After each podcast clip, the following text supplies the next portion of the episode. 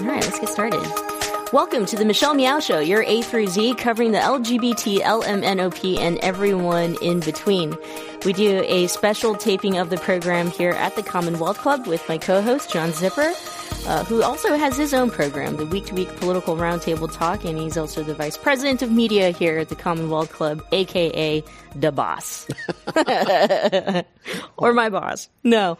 Um, uh, we're excited. We're excited to do this. We have a great program today. Uh, we're going to talk about HIV prevention and tools to address those at risk. A lot of progress has been made, especially with PrEP, uh, pre-exposure prophylaxis, the pill. And um, in speaking with Dr. Volk earlier before we started the program, there's a lot of exciting news, such as a prediction tool. And so we'll talk about that prediction tool as well as outreach to those who might be more at risk. So we'll welcome our guest today, Dr. Jonathan Volk of Kaiser Permanente and Felipe Flores of the San Francisco AIDS Foundation. Welcome, y'all. Happy to be here. so, yeah, I think, you know, where we start is, uh, uh, a very general question. We'll start with you, Dr. Volk, and kind of going back before we even get to a prediction tool and why why it would be beneficial to have one paired with PrEP. Um, but maybe talk a little bit about the effectiveness of PrEP uh, from when it was when it first when we first started offering it to where we're at today, which there's a lot to say. yeah, no, for sure. Uh, so, uh, pre-exposure prophylaxis or PrEP. Um, our first medication was FDA approved back in 2012, so about seven years ago now.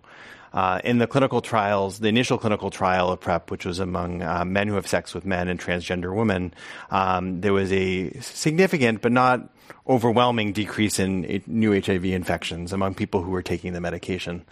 Um, we started providing it uh, right after FDA appro- approval in 2012, and what we pleasantly found is actually this medication in real world clinical practice works far better than it actually did in clinical trials, partly because adherence to the medication was low in the clinical trial setting. And like many other medications, if you don't take it, it doesn't work.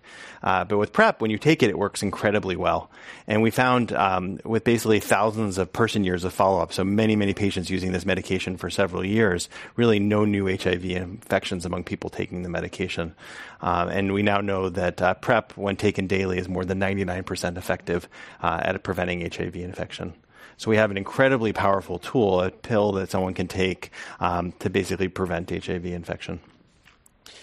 And now I'm obviously a non-expert in medicine, but is can you explain to the non-experts what exact how it exactly it prevents it? What's it is it blocking something? Is it is it killing the virus? I mean, what what is it doing actually? So it contains two HIV medications.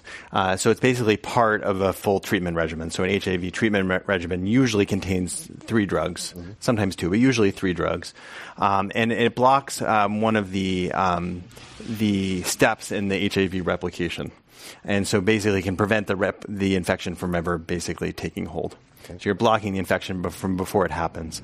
And part of the reason that the drugs were, were chosen for PrEP uh, is because these medications concentrate and have good drug levels in rectal tissue and vaginal um, mucosa. Um, and so the choice of these medications was partly because of where these me- medications concentrate. Now let's get to the prediction tool, which, um, you know, if we talk about the effectiveness of, of PrEP, and also a campaign like Getting to Zero and, you know, wonderful, amazing HIV advocates here in our community who are doing great work.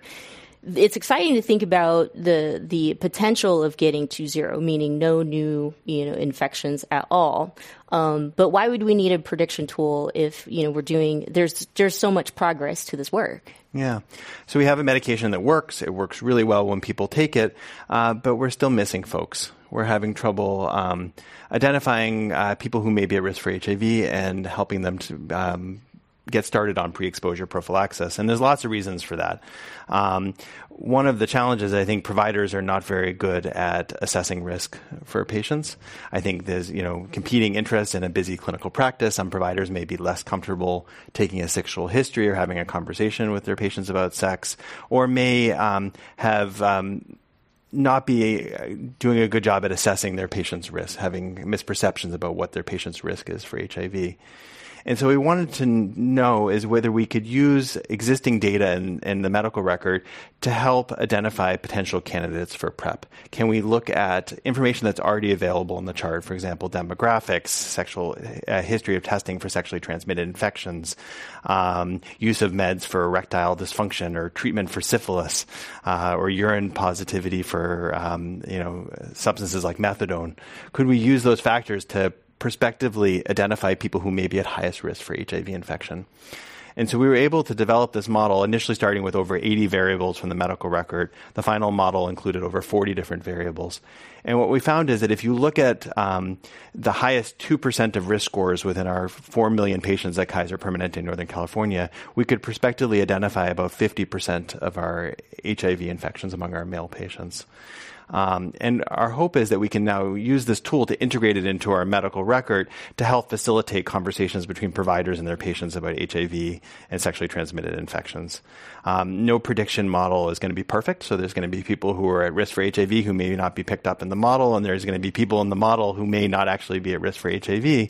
But I think certainly having that conversation is always a good thing for providers to be having with their patients. Um, and so using this model, we can hopefully um, facilitate those conversations and help link people to care. One of the challenges, and I know we'll probably talk more about this, and I think this is, in my mind, one of the biggest challenges we have for PrEP right now, is that there are, despite the fact that we have this incredibly effective medication, there's very big disparities in who's accessing it um, even in, within an insured population like Kaiser Permanente, um, only um, 4% of our current PrEP users are black, but about a quarter of our new, infec- new HIV infections are in that population. And so seeing really big disparities between who's accessing this med and who's getting infected. And the challenge there is if we see differential uptake of medications like PrEP, we're going to end up seeing increases in, in disparities rather than decreases. And I think one of the really exciting thing about our model is if you look at traditional CDC risk factors, so things like sexually transmitted infections and identifying as a man who has sex with men, um, it underestimates risk among certain populations, including black men who have sex with men, uh, because those things may be underreported in the in the medical record or not provided to their shared with their providers. Um, our prediction model, which uses kind of a more robust uh, data from the medical record, actually had equal sensitivity and does a much better job identifying our black men who have sex with men who may be at risk for HIV. Go ahead, John. I have a question really for both of you, and, and just to go back to something you just said about uh, the large number of people who maybe should be taking PrEP who are not, or whatever regimen. Um, why are they not? Is it is it cost? Is it just uh, they don't know about it? Is it you know it, not enough education on it? Felipe? Yeah. Um, the way that we kind of talk about folks who may benefit from it, kind of some of the barriers are like there are different steps. Mm-hmm. So the first is awareness. So not everyone knows about the medication, know that's um, applicable to them or something they may benefit from. Um, so there are a lot of great campaigns locally and nationally, but sometimes the messaging has been more towards like gay men, which um, not everyone who may benefit from PrEP identify as a gay man. Um, so you're losing like some folks, maybe people who inject drugs, um, cis women, trans communities. So first is just general awareness. Then you may know about it, but there may not be a provider in your area. So there's still provider deserts throughout California, throughout the country, where people just can't find a provider that's willing to prescribe it or is able to prescribe it or knows how to. Um, and then the cost side of it, mm-hmm. you know, so you may be eager, ready to start, but then you may go to the doctor's office, get a huge copay, have to like meet your deductible and all these costs associated with just being on the medication, which deters people. Um, for us, uh, some of the efforts that we've been doing over at Magnet, um, the sexual health clinic in the Castro, is really to focus our outreach effort um, to, like what Jonathan was saying, to communities of color. Mm-hmm. Um, so every Thursday night at Strut, we have what we call QTPOC at Strut, which is queer and trans people of color at Strut. So every week we create low threshold programming. Um, that changes every week. Sometimes it's a film screening, a workshop, a do-it-yourself um, type of presentation, or a panel discussion to invite those communities to our site. And then when we're when they're there, we actually reserve our clinical um, appointments for people to engage in, in them. So that's been a huge way that we've been trying to address it. So since we started last September, um, from September to September uh, 2019, we've enrolled 106 folks onto PrEP um, just from Thursdays from 5 to 8. Uh, we've had 45 events, over a thousand people come through, and we're seeing about a third of the people coming into the, the programming are accessing um, sexual health services at the same time. Um, and we're seeing that about a third of the people coming are actually it's their first time coming to get um, tested at our clinic. So it's been one way that we've been trying to kind of get ahead of the disparities that Jonathan was kind of mentioning. Yeah, one of the things trying to get at this exact question, we we actually did a, survey and outreach to our patients with new HIV infections, so recently acquired HIV, to specifically ask about that. Had they had conversations about PrEP? Were they aware of it? What were the barriers that had prevented them from accessing PrEP? Um, knowledge actually was the number one reason. But what was interesting is if you look over time, that had that we're doing a better and better job as far as increasing awareness of PrEP. So certainly, if you look at 2014 versus 2017, a huge increase in awareness of this medication. Um, perceptions of risk, I think, is also a challenge. Um, folks may um, say, well, you know, I don't, I don't see myself as being particularly high risk for HIV. I only have, you know, a couple partners a month or one partner every couple months, and we're seeing a lot of infections in that population. And so, really increasing some um, awareness and helping providers have that conversation with patients as well. And then um, this uh, to add on about cost, I think some of it is is cost itself, and some of it is also perception of cost. So some of our patients uh, have heard that this medication is really expensive, and so may not even try to access it, not realizing that there are programs through the state of California that can help uh, pay for the medication. There's uh, pharmaceutical rebate programs that will reimburse up to $7,200 a year in copays. And so the, for the, actually for the vast majority of patients, we can get this medication for uh, usually free um, in, in most situations.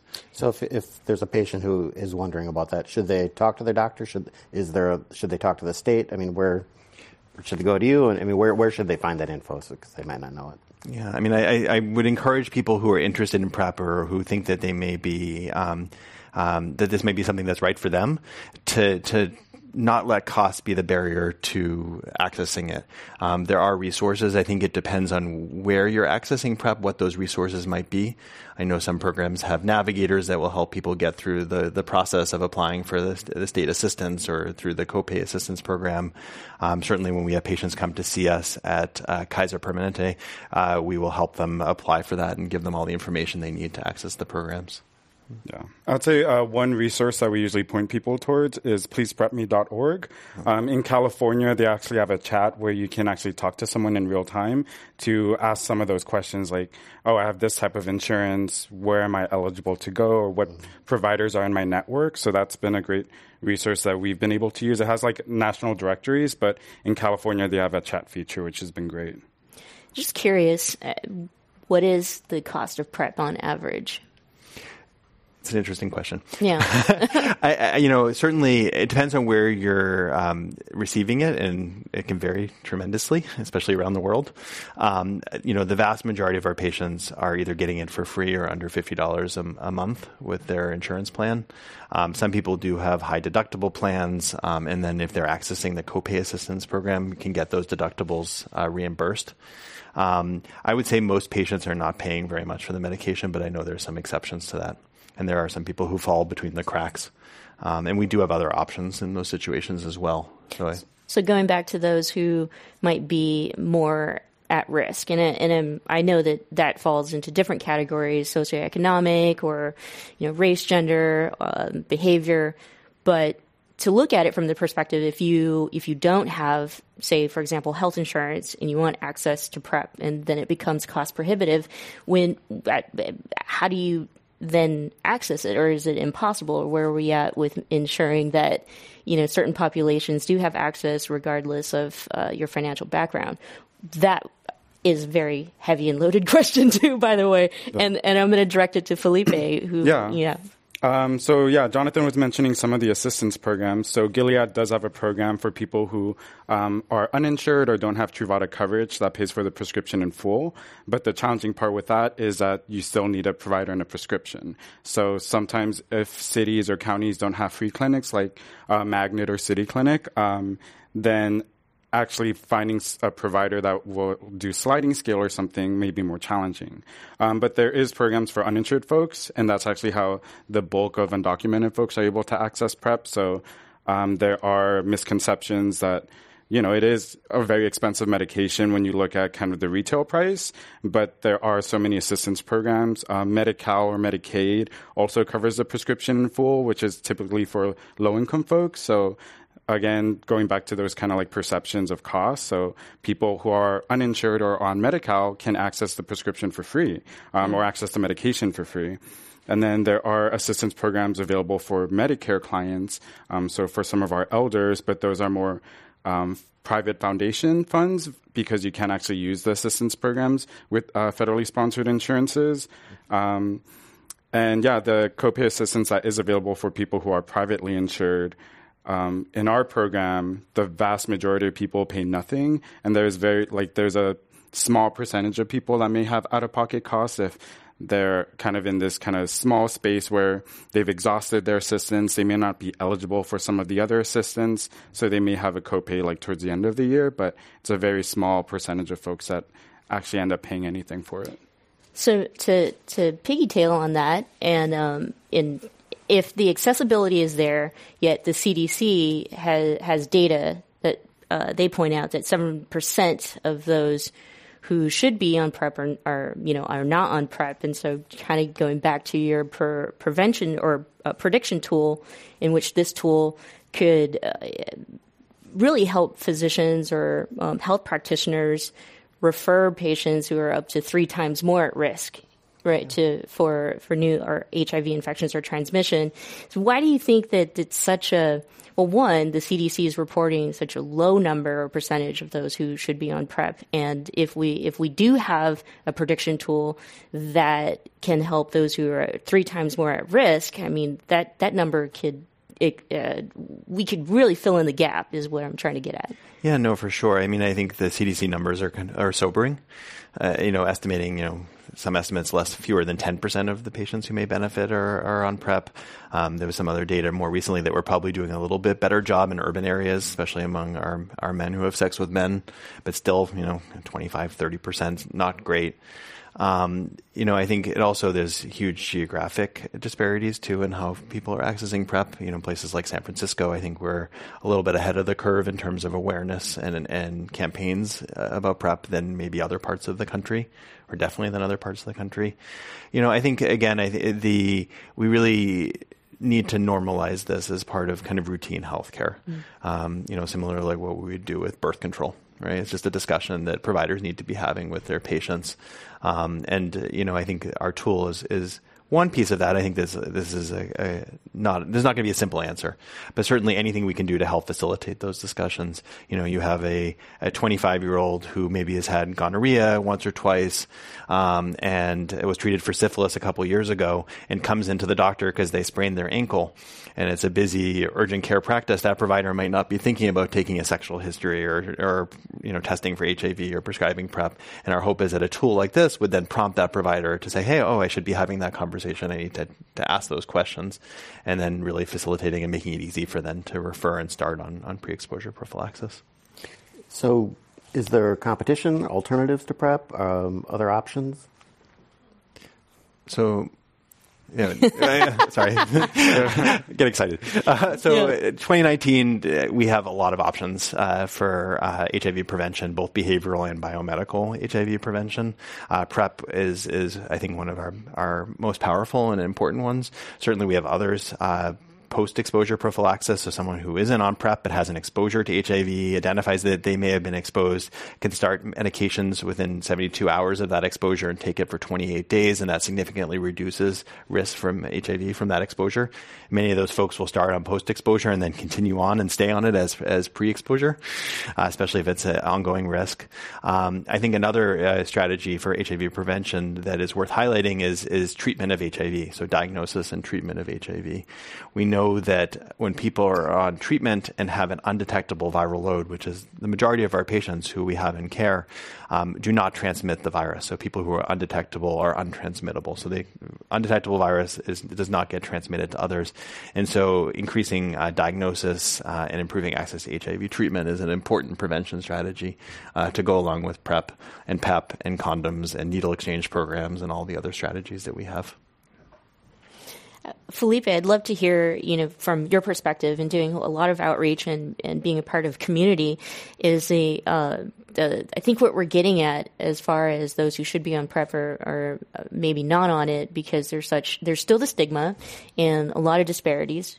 Um, what are your, what are you seeing? What are you experiencing as far as, uh, you know, folks and, and their relationship to, to PrEP? Is it much more, I think in the maybe in the LGBTQ community, and this is just a personal opinion that, like Dr. Volk said, we have education here in San Francisco. We have a lot of advocates who are advocating for it.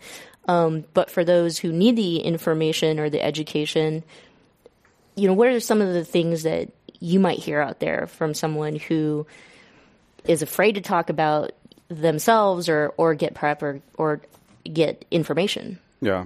Um, at our clinic, we're lucky in a lot of ways because we are a specialized sexual health clinic. So when people come to us, that's what we're doing. We're talking about sex. We're talking about who and how you're having sex, um, and everything associated with that. So every opportunity when someone comes, we're talking about PrEP. If there's ever someone who's negative and not taking the medication, that's an opportunity for us to talk to them about it. Um, if someone is living with HIV, we can still talk to them about it because our model is you're talking to one person, but that person has a community, has a network who may benefit from that information. So we're always talking about it. Um, some of the things that we've seen, or the way that we talk about it, is someone may be kind of like on the fence or ambivalent to see like if it actually works for them. Um, and what we tell folks is that the great thing about PrEP is that you can try it for yourself, see how it works. Um, you can try it daily. You can try it event based, depending on how often you're having sex or how many partners you have. Um, and you can see if it fits. You know, like try it on, see if it fits. If you like it, keep on it, and if you don't, there's no harm in kind of stopping. Um, and one of the opportunities that we see is that um, there are folks who are not bringing up that conversation to their provider and the provider is not bringing it up because they're focusing on other things. So then the conversation's just never had, you know. So there's like all these opportunities, but you may be focused on something else, and then you just don't get a sexual history. You just don't talk about it. Um, and there's a lot of power dynamics that come with like being a patient and seeing your doctor. So sometimes if they don't bring it up, then you just have this idea that oh maybe it's not important, or if you bring it up and then it gets shut down because you're being you're talking about something else, then you're like, oh well, I'm going to take the lead and just follow kind of what they're saying. So I think there are ways to improve kind of the experience of a client um, in these private practices. But it's hard because if you don't have like sexual clinics or sexual health clinics in your area, then there's kind of a desert of where you can actually go to talk to someone about it. Um, so we always kind of tell folks that, yeah, try it, see if it works out. Some of the kind of non-clinical side effects that we see is that people, once they're on the medication, they're able to try different things. You know, they may try bottoming for the first time because now they have that kind of sense of relief that they're being protected. They may try different types of relationships. You know, like they may open up their relationship or try different things. So it allows people to kind of feel secure because they are being protected um, and kind of trying out different things and feeling and kind of getting that aspect of prep that's not really like clinically driven, but we know there actually, I'm lying, there are studies that show that being on prep lowers your depression because you're, you're, you're able to do more, you know, you're able to go out and have like put HIV in the back of your mind in a certain sense, um, which is kind of how much we progress from like where we first started with kind of the epidemic to where we are now, where people can, at least in San Francisco, where it's so prominent, are able to not think about HIV in that way anymore. I, I want to add to that. I mean, you mentioned um, uh, clinics, you know, and, and I would in, not talking about like San Francisco, but even like 80 miles east of here, or go south, or you know, go into much smaller cities in another state you know, where these clinics don't exist, and then it's harder for you to come out. I mean, these are some of the topics and issues that I think impact um, when it's coupled with the stigma that would reduce the opportunity for you to to to get knowledge on prep or even understand and know what a prediction tool could mean. So we we could see a prediction tool being used when you're at the doctor's office. But how does a tool like that get deployed to um, you know the rest of the community that might even have you know, limited access to clinics or or practitioners who aren't in you know a nice air conditioned office? Yeah, I mean, so certainly, you know, I think we're very fortunate in an integrated system like Kaiser Permanente, where we have the pharmacy that's integrated with the lab, which is integrated with the, the clinical care. So all of the data is kind of together. Um, so it allows kind of for very um, kind of robust prediction models using our medical record. Uh, we found though that even kind of simpler prediction tools um, that did not have all of the pharmacy data and other things that we had access to actually also did very well at predicting HIV infection. Um, and some of those tools I know are being um, uh, explored at other healthcare systems around the country as well. Um, it does require, you know, I think one of the li- there's a couple limitations of this type of tool. Um, one is that it does require someone to be accessing care. So if someone's never gone to the doctor, if you have a healthy 21 year old who's never seen the doctor before, there's not going to be any data in the medical records for us to then be able to assess risk for HIV. You know, if they've never been tested or never, you know, been seen or we don't have demographic data. Um, similarly, another area where our model, um, I think, struggled is predicting HIV for, for cis women, for women. I think largely because many of the risk factors uh, for HIV acquisition for women may be related to their partner's uh, risk factors, which would not be captured in this type of model as well. Um, you know, I think certainly the hope is that this uh, addresses some of the, the provider barriers to facilitating these conversations, to um, addressing patients' concerns about perceptions of cost and, and knowledge, um, but certainly um, other tools are going to be needed as well. I think at the end of the day, providers just need to ask the questions. Mm-hmm. They need to ask, you know, what types of sex people are having and with whom. Um, otherwise, we're not going to be able to, to, identify all the folks who could benefit from this. Mm-hmm. Be- before the program, Dr. Volk, you and I were talking a bit about kind of the next stage of taking this data and then kind of operational uh, use of it, or however that tr- would translate in, I guess, those those dealings with patients and other things. But is there also further I mean, this data will continue to be accumulated. Are there conversations with other parts of the country where they're all they also maybe have some you know integrated systems where they've got lots of big data and can really start to supersize this. Yeah, that's what we're doing. Okay. And in particular, we're, we're um, um, my colleagues and I are looking to partner with um, medical records that are comprehensive, but also have different populations who may be at risk for HIV, maybe more women who are uh, getting infected with HIV, so we can develop uh, models specific to women. Mm-hmm. Um, the about ninety percent of our infections are among men, uh, and because of the smaller number of women, we weren't able to develop a, a model specific for that population. Um, I know there's a lot of interest in using this type of modeling in other parts of the world as well and we do this. You know, I think you know we just so folks are aware we use this type of uh, modeling in lots of other areas of medicine. Every day. I use these models um, in my clinical practice when I'm seeing patients, for example, with cardiovascular risk disease scores. So if I'm looking at patients and I want to know if they would benefit from aspirin or a medicine for cholesterol, we have prediction models that look at age and diabetes and hypertension and hyperlipidemia and assign a risk score that tells me, okay, these are the patients that may benefit from these interventions. And so this is something that we do every day in clinical practice. And again, when we see these models, it has to be a discussion with patients about risks and benefits and, and, and assessing patients individually individual risk. He says not everything is right for everybody. Um, you know, I think there's you know clearly uh, sensitivities in particular about HIV that may not be present for other things like you know cardiovascular disease. And as I mentioned, no model is going to be perfect. So we're going to be people who are picked up in the model who may not benefit from PrEP or may not actually be at risk for HIV. Um, but the thought is that this is a conversation that providers would then have, and it needs to be a, um, a more nuanced discussion. Felipe, what are your thoughts? We've been talking about this prediction tool, and for mm-hmm. someone who's doing the the outreach and communication, um, and and and involved in an organization that's a, a leader in the Getting to Zero campaign. Um, I guess the big the big question is from the social side, the social the social impact. We talked we kind of glazed over the demographic of those who uh, might be at risk, might be more at risk with the data that Kaiser's been able to come up with. But we really haven't gotten specific and hardcore about who those people are. Like who's who's really at risk, who's three times more at risk, and how are we reaching out to them? And so, you, if we could take this prediction tool out into the community, what do you what do you think we could do? What would be the impact?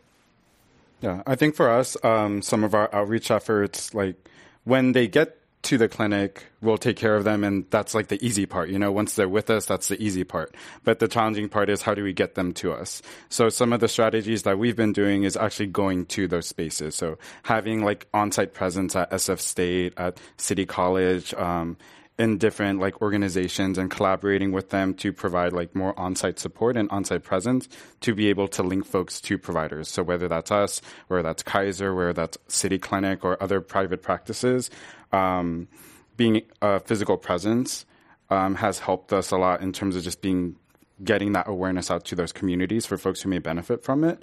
Um, what we use, um, so we have a tool that looks at people to help them stay on it.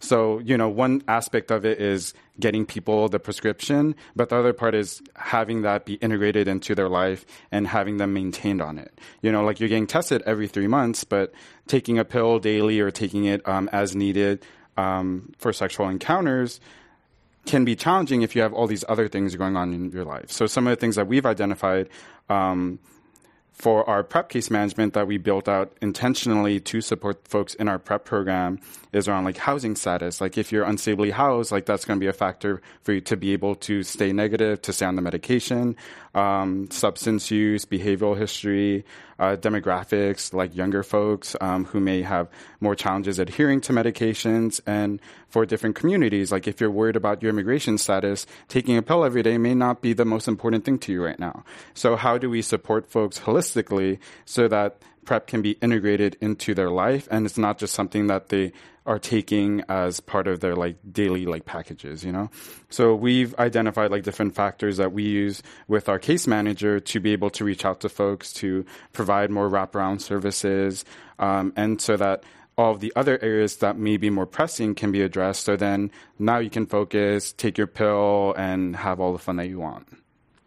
It's quite exciting. I mean, throughout the, the 30 minutes or so that we've had this conversation, I think we go back to what you're both really saying, which is you're doing the work to normalize, you know, this, this part of our, of our human population in preventing HIV transmission that um, we've gotten to this place.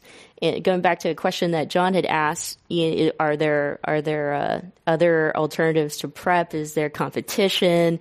Um, what's where's the advancement in terms of the efficacy of where we were before, where we're at now? And then Dr. Volk saying like it's going to get to a place where it's like you know birth control pills. Um, yeah. it, it, that's talk, where, that's talk where, about that. That's where I'm envisioning this in a handful of years, right? So for from 2012 to two weeks ago, October 3rd, we had one drug that was FDA approved for pre-exposure prophylaxis, a drug called Truvada. Uh, again, a fixed dose combination of two different meds. Uh, the FDA approved a, a second medication called Descovy, uh, which is very similar but a different formulation of the tenofovir uh, just a couple of weeks ago. So we now have two FDA approved uh, medications. Uh, Descovy has only been studied in men who have sex with men and transgender women, and that's the, the population it was FDA approved in. Um, but there are intravaginal rings that have gone through phase three clinical t- testing. There's long acting injectable PrEP that's injected every couple of months, so you don't have to be taking a pill every day.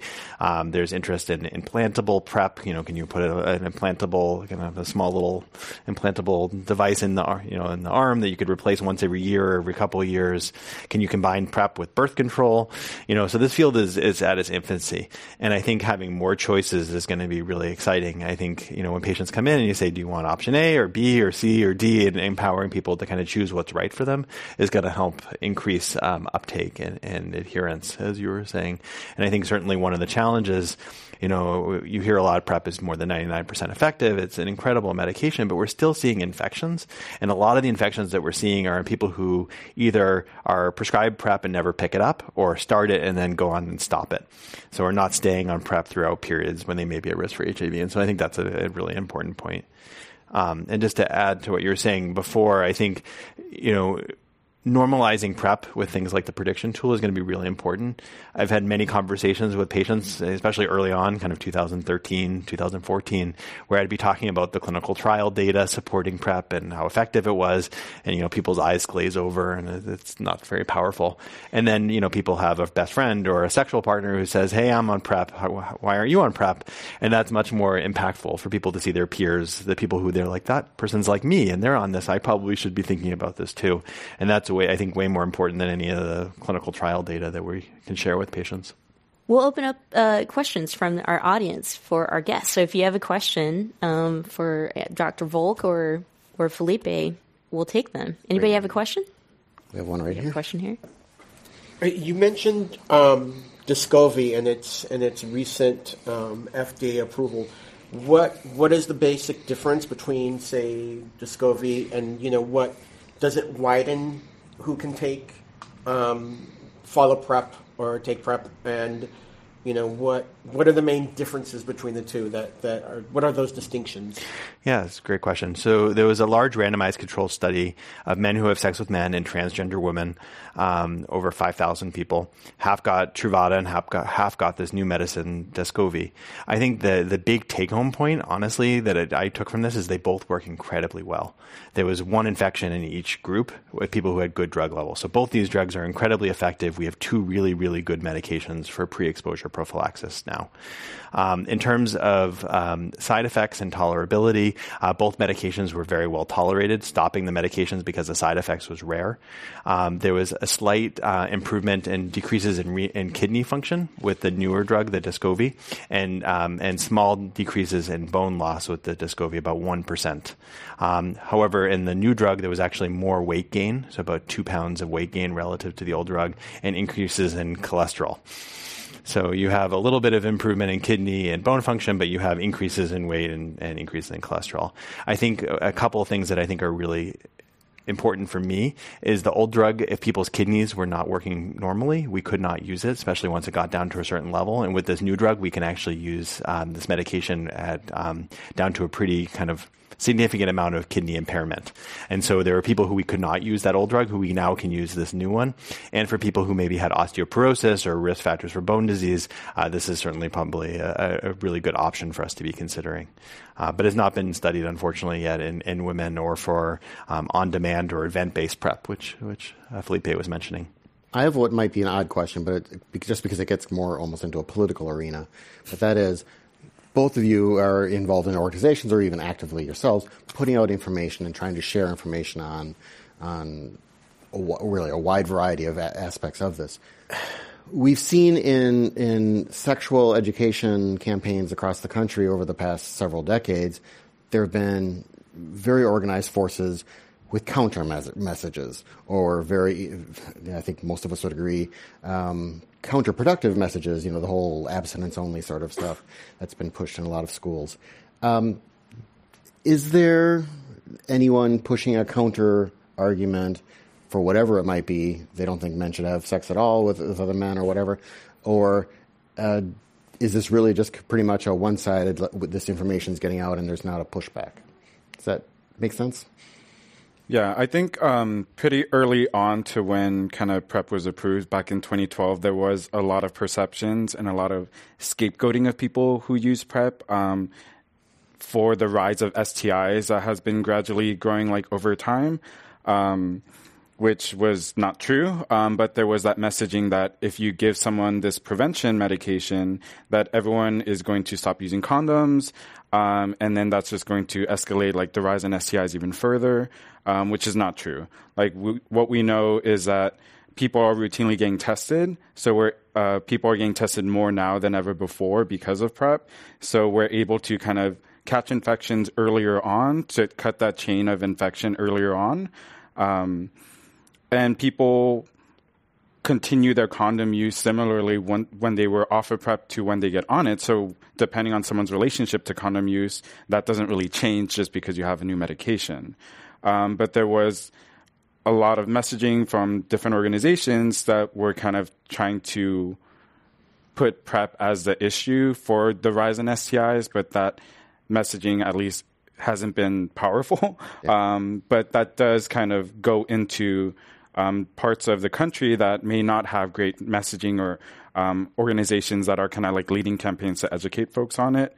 Um, the other thing that was happening pretty early on is just people's trust with the medical field, with these prevention medications, um, people thinking that they were being guinea pigged into something that wasn't going to work or that 5, 20, 10, 20 years down the line, we're going to find out is having like negative impact on people's bodies. But that again isn't true. Um, and uh, to what Jonathan was saying, uh, when you have people in community and you have peer leaders that are able to talk about their experiencing experience on it, that really negates a lot of those like harmful messages.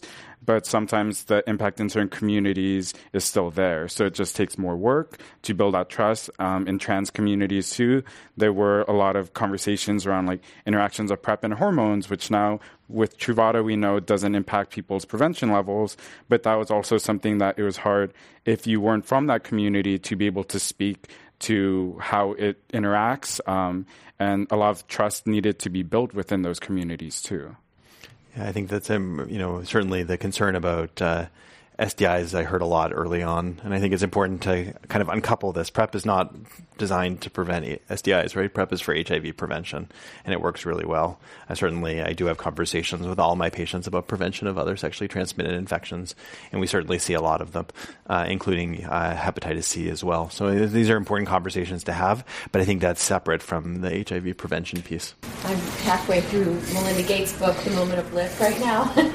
so um, I'm thinking about global health in terms of PrEP, and I'm just curious how much research, or is there an organization like the Gates Foundation or somebody who's actually also checking out some of these longer exposure, these PrEP that can be, you know, and you know what I'm trying to say, that not the pill form, but other forms of PrEP in um, in Africa, basically. Absolutely. Yeah, there's a big interest uh, in other parts of the world. So a lot of the early PrEP studies, some were done in the, the U.S. and, and South America. Um, there's been studies in Asia and a lot of studies in, in Africa as well, sub-Saharan Africa. Um, and uh, you know, globally, uh, certainly. Uh, uh women are um, have very high incidence and, prevalence of HIV, especially in sub-Saharan Africa, and so a lot of interest in prevention there. This is a question and related to um, you know sex ed or education to to uh, adolescents or anyone who's entering in the age of um, becoming sexually active. And there used to be a very basic narrative that if you are sexually active, you should, uh, you know, protect yourself and, and use condoms or if, uh, preventing, you know, uh, pregnancy, then use birth control pills. So is it safe to say then if you're sexually active and you want to prevent, you know, HIV transmission, go ahead and, and get on PrEP regardless of gender, um, age, race? I mean, do we have enough data to at least say who recommend uh, PrEP to be used? You know, here are the here are the folks who should be using it, and I, I would imagine that, that that prediction tool tells you who's at risk. But what's the general so if I'm seeing, um, we've been offering PrEP for our adolescents um, for several years now, and I feel very strongly about that. I, I, uh, our uptake of PrEP is is much lower than we would like, and I think that's been true in other settings as well. We're not um, finding our 15, 16, 17 year olds are not necessarily coming in to see us. Uh, we have some, uh, but certainly if I'm seeing folks who are sexually active, not using condoms consistently, or not using condoms all of the time, I should say, I would want to be having that conversation about PrEP. Um, you know, obviously there's some um, additional challenges sometimes as far as accessing PrEP, but we're we're able to do it. Yeah, um, I think there often are is that perception of like if you're if you don't talk about it, it's not going to happen. And with like younger folks, um, like if you don't talk about sex, they're not going to have it, and that's not the case, and we know that. I think the youngest person that we've enrolled into our program was 15 at the time, um, and San Francisco Unified School District has like great like wellness centers where people are able to talk to people uh, or talk to staff around like sexual health related things. Um, and in some of the high schools, they are offering PrEP. Um, and yeah, as soon as people start kind of engaging with sexual health, like that's a perfect opportunity to talk about PrEP, to talk about like different prevention methods, where that's like HIV or like pregnancy. Um, because we know that they'll still benefit from it. Um, mm-hmm. I mean, we certainly are seeing STI uh, uh, diagnoses, so gonorrhea, chlamydia, syphilis, herpes in our 13, 14, 15, 16, 17 year olds. And that's a very kind of, should be an, a, a quick uh, next step to then be talking about HIV risk and, and prevention opportunities. Mm-hmm. Um, but I, I, think adherence in particular and that and our, for our, our, younger folks is, is, is especially challenging and, and sometimes people need uh, quite a bit of support in terms of staying on medic- staying on the medication and persisting on it. And can a 15, 16, 17 year old get PrEP without their parents knowing? Yes. Yeah, through um, same similar to they would for, for birth control or for treatment for sexually transmitted infections. Mm-hmm.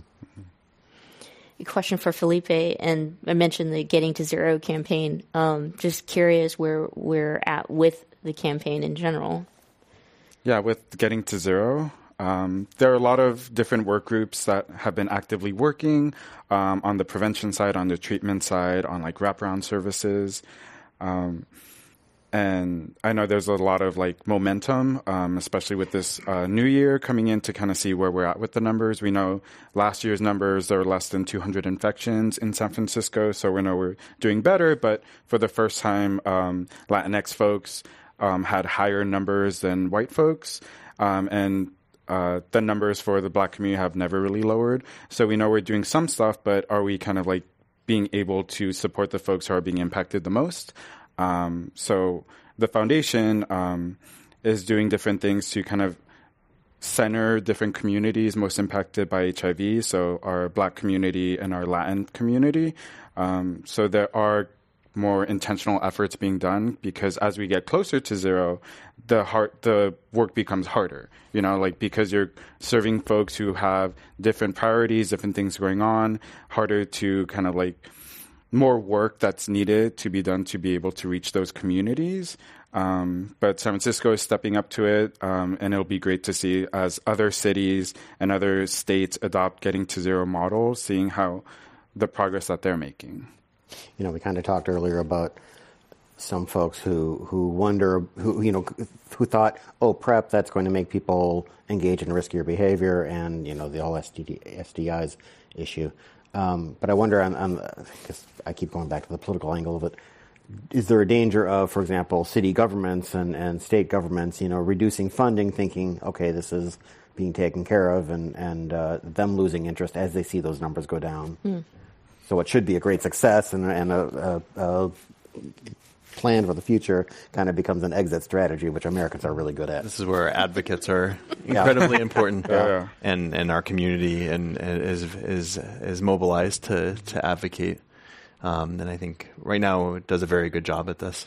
Yeah. Um, but I certainly, in terms of uh, funding for research and other things, that's a, a, concern. You're kind of a victim of your own success. Yeah. Mm-hmm as we wind down, I, would love to hear your thoughts. It sounds like we've come a long ways, and it sounds like we have even more exciting um, advancement and progress with regards to you know, the fight against HIV infections and transmission. Uh, what are your kind of wrap up uh, feelings or, or thoughts as far as the near future looks like, and maybe end with like what what the end all looks like for you with regards to you know the fight against HIV infection. I guess, I guess like in hearing you, I see within years that you know we, we have no new infections and um, we totally completely understand and embrace you know something like pre-exposure prophylaxis and preventing HIV infections, and we're just much um, healthier people. So we'll start with Dr. Volk and then Felipe, and then of course, John, you may add if you'd like. I'm optimistic, yeah. Uh, but I think it's definitely uh, we have uh, several challenges. You know, I think we have the tools now. We really do between PrEP and treatment as prevention. Um, we have the tools to really make huge impacts in, in the epidemic and, and really, really uh, reduce the number of new infections. The challenges I think we still need to, uh, as a community, figure out how we're going to reach the, the, folks that we're missing. And I, I agree with Felipe in that uh, some of the folks that as we kind of get more and more people on the medication, the people that we're missing are, are probably going to become a little bit more challenging to reach those last final folks uh, who may have competing interests like homelessness or substance use or mental health or dealing with uh, lots of stigma uh, in their community. Uh, and we really need to be working as a community to address all of those other issues um, because if we don't, you know, the medication piece is easy. You know, my piece as a physician prescribing the medicine, it's well tolerated you know, probably as well tolerated, if not better than aspirin. So the, the medication piece is not the hard part. It's helping us uh, get this medication to everyone who could benefit and stay on it.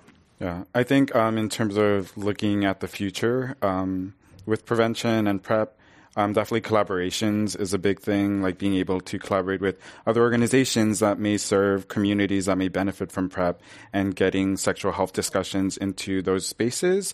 Um, collaborating outside of San Francisco too. Like San Francisco is doing good, but you know, what does it look like in the East Bay, in the South Bay, in the Peninsula, in the North Bay? And being able, like, we know people may live in different areas, but they come to San Francisco to see their partners. They come to um, go out at night and things like that. So it's not just limited to like we're not in a bubble, even though we see ourselves as a bubble mm-hmm. all the time. So being able to have those collaborations and to build capacity in other places, like it doesn't make sense why someone who lives in Contra Costa needs to come all the way to San Francisco for their care because there's no providers over there. Um, or people drive from the Central Valley um, three hours for a 20 minute appointment because they don't have a provider that they can see locally. So definitely like collaborations and building out capacity in areas that would benefit from having similar services. I do tend to be optimistic about things, but um, you know there were other diseases we thought were gone, eradicated. Vaccines had taken care of them, and then you have this huge movement to simply say, "I don't believe any of the science," even though the science continues to get better and better on vaccines, for example. Um, so I, I just kind of maybe I'm, my the pessimistic side of me is is always that there's there's always that disinformation possibility that can really undercut and hurt so many people, mm-hmm. um, even on such an important, you know, movement like this. Uh, it uh, measles. That's one of them. Uh, I, I, you bring up some some great points that I think is deserving to at least answer this question as we head into 2020 um, a presidential election year. And you know this program is known to be a little bit political, so I, I have to ask because it sounds like That's you know. well, if, if we're being if we're being optimistic, right, and if we have the medicine, but what we're missing here is the, the vehicle to get it to everyone. And sometimes we, it's effective and some, in some places where it's not. And I would guess that uh, a lot of it has to do with uh, policy. And then with policy, you need leadership um, if we were at the equality town hall and there were all 12, you know, Democratic candidates um, who were here today and we were to ask them a question about PrEP access, uh, I guess what would what would that question be from from from you to to the candidates? And I only ask this just because yesterday we had a program about Syria in which the two filmmakers said we would have asked them what they would do about um, you know, uh, foreign policy. So, in regards to HIV, AIDS, and, and PrEP, what what would you ask? And maybe maybe it's not the Democratic candidates. Maybe it's everybody. Maybe in, include the current president if you wish. You know, I think uh, you know one piece obviously is is what are we going to be doing in terms of creating programs that are going to fund and help pay and support for these medications and these treatments. You know, states have kind of stepped up. You know, places like California have stepped in, but certainly um, that doesn't help people in other parts of the country that may not have states that are doing so. Um, another piece is what are they doing to address some of the um, the structural barriers and, and, the stigma as well in terms of um, you know, addressing homophobia, transphobia, um, addressing uh, hom- homelessness, substance use. I think all of those pieces are going to have to go together. I think, you know, I think one of the challenges with HIV in particular is you can't separate this disease from all of the other social cultural factors that that um, contribute to to risk for this infection. And so it really needs to be a holistic approach. So I'd want to know how they are addressing those other other aspects that contribute to our our patients' risk for HIV. Yeah, I think uh, usually when we talk about kind of like bigger picture things, um, I always talk about healthcare for all. Um, I think that's something that we need to continue pushing for, making sure that people have access to providers um, and can get these prescriptions and get these medications um, independent of citizenship status, independent of like employment status, like you should have health insurance and be able to use it and not be deterred by uh, to use it by having like high deductibles or high copays. Um, and then the other aspect is the education side. Like, how can we integrate good, up to date sexual health conversations in our schools from K through 12 in colleges so that people have baseline information so they know what even looks what does like HIV risk involve you know? Like some people don't even have that basic information because all they're getting is abstinence based like messaging. So how can we really get into the school systems and integrate sexual health discussions with kind of the best up to date information that we have? So incredible. So incredible. Thank you to you both for being here today and for sharing all the knowledge and all the work that you do. My pleasure. Thanks for having us Dr. Jonathan Volk of Kaiser Permanente and Felipe Flores of uh, San Francisco AIDS Foundation. Thank you all for being here for the Michelle Meow Show. We have great, incredible programming coming up in which you can check the schedule at commonwealthclub.org slash MMS. Next week, we have Nancy Schwartzman, who is director and filmmaker of, uh, Roll Red Roll. Roll Red Roll. It's a lot of R's for someone that English is a second language. But yeah. Um, uh, Nancy, is, you know, it's an incredible what she did as a filmmaker and also an activist in being essentially a whistleblower. The uh, the Steubenville, Ohio case of the star football players and the sexual assault case on a young woman, in which cell phone video footage was shared on social media um, but that case went all the way, you know, to uh, the the two young men who then weren't necessarily, uh, what's the word? I, I don't want to use punish, but their their sentence was was very short, and it it it hit on this conversation of you know, the boys will be boys culture. And so we're going to address the sexual assault cases in this country and how they get treated in the court systems. So if you have a chance or have time, come join us for Nancy Schwartzman and uh, any other program that might be of interest to you. We'll see you next time. Thank you. Thank you. We all done? We're all done? We're all done. Okay.